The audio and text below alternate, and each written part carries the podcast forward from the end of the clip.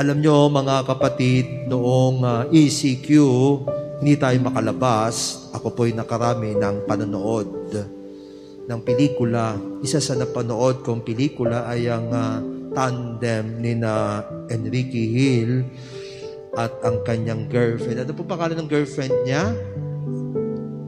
Wala pala nakakilala mga ano yata ang kausap ko. Forgets na, hindi alam. Si Liza. Wow, mga bata para itong katabi ko rito, no? Si Liza. Sila po ay mag-boyfriend-girlfriend sa pelikulang iyon. Napaka-sweet nila. Isang araw, sinabi ni Enrique, siya daw ay pupunta sa kanyang kaibigan at mag-iinom. Naku, nalasing si Enrique Hill sa pelikulang yon. Hindi niya alam merong tumabi na isang babae. Hindi natin alam kung anong nangyari sa kanila. Ano ho? At kinabukasan, nahuli ni Liza ang ginawa ng lalaki.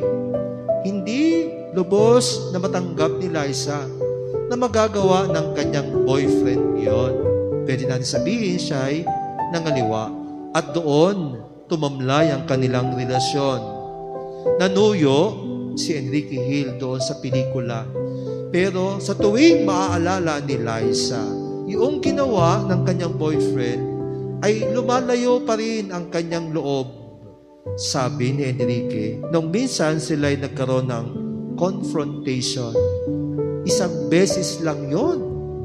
Minsan lang yon, sabi niya ganon.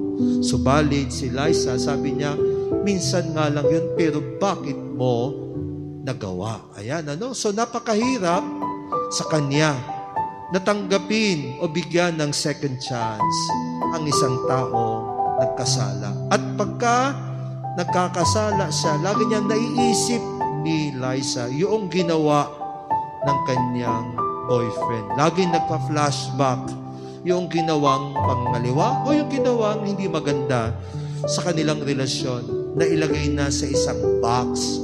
Ibig sabihin, na ilagay na siya sa isang idea na siya isang manloloko o isang mangangaliwa na boyfriend. Alam niyo mga kapatid, ang mga taong makasalanan nung panahon ni Kristo, lalo na yung binanggit sa ating ibanghelyo. Sino ba yung binanggit? Mga publikano, tax collector, sino pa? Masasamang babae, pagpalagay natin, sila yung mga prostitute. Alam niyo, nung panahon ni Jesus, pag ikaw ay isang tax collector, ikaw ay isang makasalanang tao. At hindi magbabagong isip ng mga tao na ikaw ay isang tax collectors. Kahit na ikaw ay gumawa ng kabutihan, hindi magbabagong kanilang pananaw tungkol sa iyo hanggang sa ikaw ay mamatay. Ang isang prostitute, ang isang taong babaeng masama, mababa ang lipad, pwede nating sabihin, sa paningin ng mga tao nung panahon ni Jesus, ikaw ay makasalanan. At kahit gumawa ka ng mabuti, kahit ikay magpakabuti, hindi magbabago ang kanilang pananaw sa iyo. Kahit na ikay mamatay na gumawa ng kabutihan, hindi mababago ang kanilang paningin sa iyo. Para sa kanila, wala kang second chance. Hindi ka nila bibigyan ng pangalawang pagkakataon na ikaw pala ay pipwedeng magbago. Pero, wag natin kakalimutan, sinabi ni Jesus, itong mga ito, ang mga publikano, ang mga tax collectors, at ang mga masasamang babae, no, ang mga mabababa na tingin sa kanila, baka sila pa ang mauna sa kaharian ng Diyos. Bakit? Ito mga taong to ay nakinig kay Jesus at pinatawad sila at binigyan ng second chance. At alam natin kung anong nangyari. Sino po ba yung isang tax collector na makasalanan na naging alagad pa ng Diyos? Sino po ba yon? Ang daming sumagot, ano? Si San Mateo, naku, ang daming sumagot. Rinig na rinig ko sa mga bibig ninyo. Ayaw nyo lang sabihin. Binulong nyo, narinig ko. Sino kayo sa tingin ninyo? Yung babaeng, sabihin na natin, isang prostitute o isang makasalanan na naging alagad pa ng Diyos. Di ho ba? Na kung saan itong mga taong to, mababa ang tingin. Pero kay Kristo, binigyan niya ng second chance. Mga kapatid, tingnan din po natin ang ating mga sarili. Ano sa tingin ninyo ang pagkakaiba natin sa mga tax collectors na binanggit ni Kristo, sa mga prostitute na binanggit ni Kristo, at ihambing natin ang ating sarili? Ano po ang pagkakaiba natin sa kanila? Ang sagot, pagdating sa kasalanan, wala po tayong pinagkaiba. Pare-parehas po tayo. Baka nga, yung iba ay mas worse pa po. Pero wag nating kakalimutan kung tayo lahat ay makasalanan, katulad ng ginawa ni Kristo, we deserve a second chance. Totoo po iyon. Ilang beses po kayo nanghingi sa Panginoon, Lord, patawad po. Pangako ko, magbabago na ako. Ilang beses po tayo nagsabi ng ganon na tayo magbabago at ilang beses pa rin po tayo nahulog at ilang beses tayong pinatawad uli ng Diyos. Baka nga hindi second chance, baka 1,000 chance na po ang binigay sa atin ng Diyos sa mga ginawa nating pagkakasala. Kahit kung titinan natin, tayo bilang mga anak ng Diyos, katulad ng mga nasa Ibanghelyo, wala tayo pinagkaiba. Lahat tayo ay nakakagawa ng kasalanan, lahat tayo ay pinatawad ng Diyos, lahat tayo ay nangako na magbabago, lahat tayo ay bumagsak muli, pero lahat tayo ay patuloy na binibigyan ng maraming chances ng ating Panginoon. Mga kapatid, tayo po na sa ikadalawamput-anim na linggo sa kananiwang panahon at ang ating pinagdinilayan ay ang patuloy na pagpapatawad ng Diyos at pagbibigay sa atin ng second chance. Gumawa lamang ako ng tatlong pointers para po mas lalo nating mapalalim ang ating pagninilay sa gabing ito. Una, the Lord in His mercy can bring out, can bring good out of evil. Ano pong ibig sabihin nun? Katulad ng aking example, si Liza.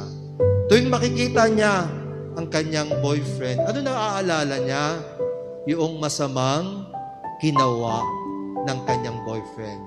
Alam niyo mga kapatid, tayo din po marahil pagka meron kang pinautang, no? O kaya ay pinatawad, tapos inulit-ulit, lagi nating maaalala, pinatawad na kita? Bakit po inuulit? Ano ho? Lagi natin nakikita yung kamalian na ginawa ng isang tao. Pero kabaliktaran sa Diyos, ang lagi niya nakikita ay ang kabutihan natin and our capability of doing good in spite of the sins that we have committed.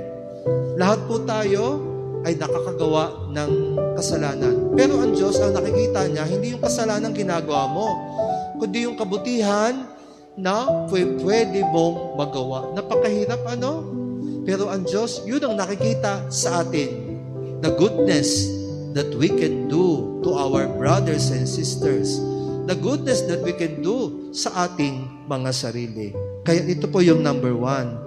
He, in His mercy, can bring good out of evil. Katulad ng nasa Ebanghelyo, ang tingin ng mga tao sa kanila mga makasalanan. Pero nang napatawad ni Jesus, naging alagad pa ng ating Panginoong Heso Kristo. Pangalawa po, He can change minds and hearts. He can change minds and hearts. Pwede niyang baguhin ang puso ng isang tao. Alam niyo mga kapatid, pag nanonood tayo ng pelikula, pag mayroong bida, mayroong kontrabida, mayroong mga masasama. Pero tandaan natin, kailan natin malalaman na matatapos na ang isang pelikula? Papaano niyo malalaman na marapit na ang ending? Pagka po ang kontrabida ay nagbago na. Pag ang kontrabida ay nagapi na. Pag ang kontrabida ay nakipagkasundo na sa bida. Pag ang kontrabida ay naging mabuti na. Doon po nagtatapos ang pelikula. Ang kasamaan ay nagapi na ng kabutihan. Ang kontrabida ay napalitan na ng kabutihan. Napakaganda ho, ano? Kahit tayo pong lahat, pwede natin sabihin, merong bida, may kontrabida sa ating buhay. Pero tandaan natin, the Lord can change the minds and the hearts kahit sino pa yung masasamang tao. Katulad sa Ebanghelyo, the Lord changed their hearts. Pangatlo, the Lord can heal, can give us the healing grace of our addiction. Ano ba yung mga addiction natin na ginagawang mga favorite sin? Greed, jealousy, hatred, pride, etc. Name it, we can do it all. But the Lord can change it all. Sino po yung mga binanggit sa ating ebanghelyo? Ang tax collectors, malahil, mahilig mangupit, addiction. Hindi nila mapigilan. But the Lord has changed them. Isang babaeng masama, mababa ang lipad. Napakahirap ayusin. Bakit? Marahil yan ang kanyang kinabubuhay.